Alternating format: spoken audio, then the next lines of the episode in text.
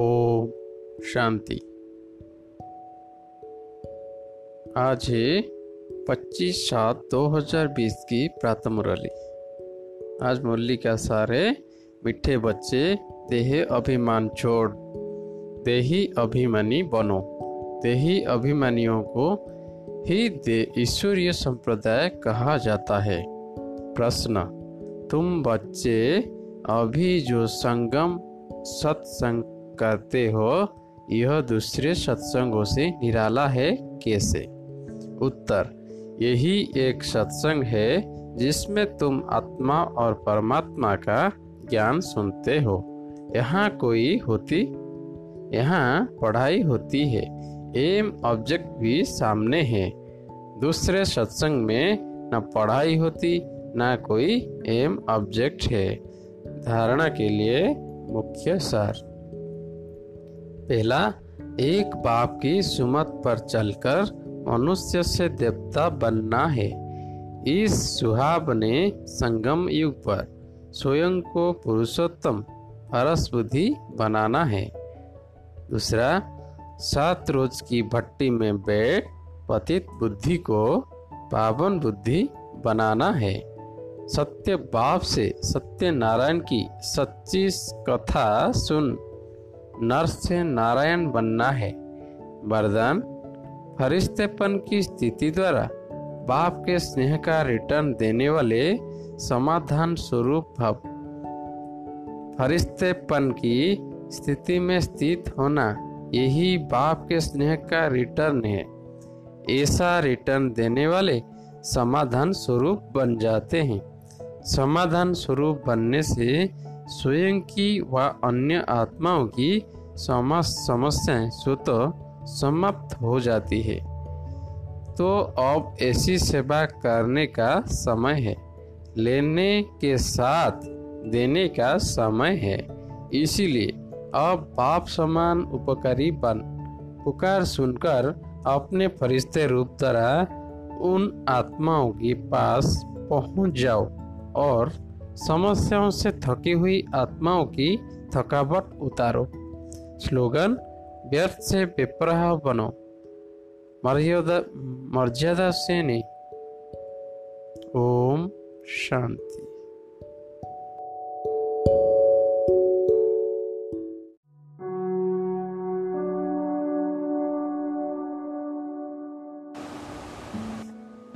ओम शांति।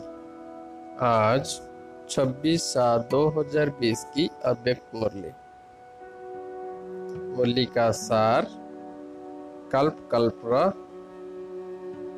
विजयी आत्मिक सेना समस्त आत्मिक सेना एवं पांडव सेना सर्वदा विजयर ନିଶ୍ଚୟ ଏବଂ ନିଶାରେ ରହୁଛ ନା ଅନ୍ୟ କୌଣସି ବି ସେନା ଯେତେବେଳେ କାହା ସହିତ ଲଢ଼େଇ କରିଥାନ୍ତି ସେତେବେଳେ ବିଜୟର କୌଣସି ଗ୍ୟାରେଣ୍ଟି ନଥାଏ। ସେମାନଙ୍କ ଭିତରେ ନିଶ୍ଚୟ ନଥାଏ ଯେ ଆମର ବିଜୟ ସୁନିଶ୍ଚିତ ଅଟେ। କିନ୍ତୁ ତୁମେ ଆତ୍ମିକ ସେନା ବା ଶକ୍ତି ସେନା ସର୍ବଦା ଏହି ନିଶ୍ଚୟର ନିଶାରେ ରହୁଛ ଯେ ଆମେ କେବଳ ବର୍ତ୍ତମାନର ବିଜୟୀ ନୁହେଁ କିନ୍ତୁ କଳ୍ପ କଳ୍ପର ବିଜୟୀ। ନିଜର କଳ୍ପ ପୂର୍ବର ବିଜୟର କାହାଣୀ ମଧ୍ୟ ଭକ୍ତି ମାର୍ଗରେ ଶୁଣୁଛ।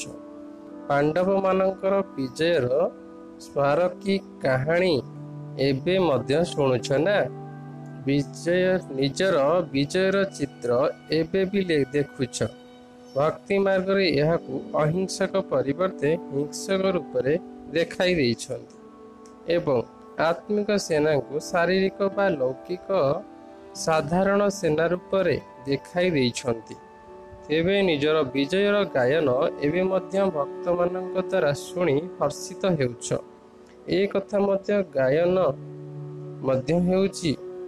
ତୁମମାନଙ୍କର କଳ୍ପ ପୂର୍ବର ଗାୟନ କେତେ ପ୍ରସିଦ୍ଧ? ତୁମର ବିଜୟ ନିଶ୍ଚିତ ହୋଇଥିବା କାରଣରୁ ତୁମେମାନେ ନିଶ୍ଚୟ ବୁଦ୍ଧି ବିଜୟୀ ଅଟ। ସେଥିପାଇଁ ତୁମମାନଙ୍କର ସ୍ମାରକୀର ମାଳାକୁ ମଧ୍ୟ ବିଜୟୀ ମାଳା କହୁଛନ୍ତି। କାରଣ ତୁମ ଭିତରେ ନିଶ୍ଚୟ ଏବଂ ନିଶା ଉଭୟ ରହିଛି ନା?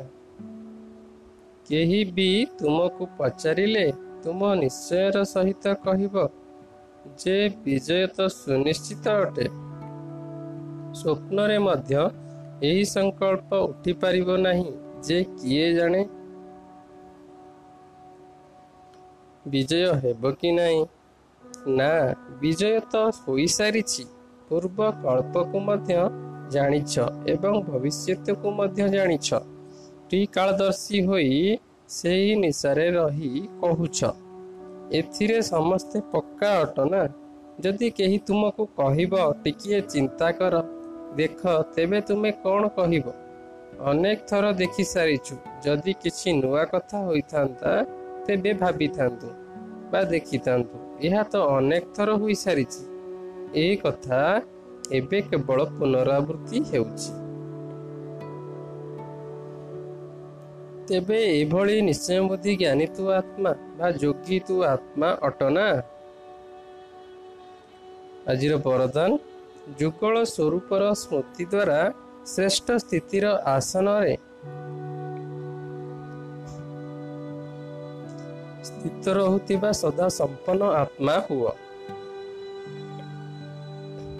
ସଙ୍ଗମ ଯୁଗରେ ଶିବ ଶକ୍ତିର ଯୁଗଳ ସ୍ୱରୂପର ସ୍ମୃତିରେ ରହିବା ଦ୍ୱାରା ପ୍ରତ୍ୟେକ ଅସମ୍ଭବ କାର୍ଯ୍ୟ ସମ୍ଭବ ହୋଇଯାଏ। ଏହା ହିଁ ସର୍ବଶ୍ରେଷ୍ଠ ସ୍ୱରୂପ। ଏହି ସ୍ୱରୂପରେ ସ୍ଥିତ ରହିବା ଦ୍ୱାରା ସମ୍ପନ୍ନ ଭବର ବରଦାନ ମିଳିଯାଇଥାଏ। ବାପଦାଦା ପିଲାମାନଙ୍କୁ ସର୍ବଦା ସୁଖଦାୟୀ ସ୍ଥିତିର ଆସନ ଦେଉଛନ୍ତି।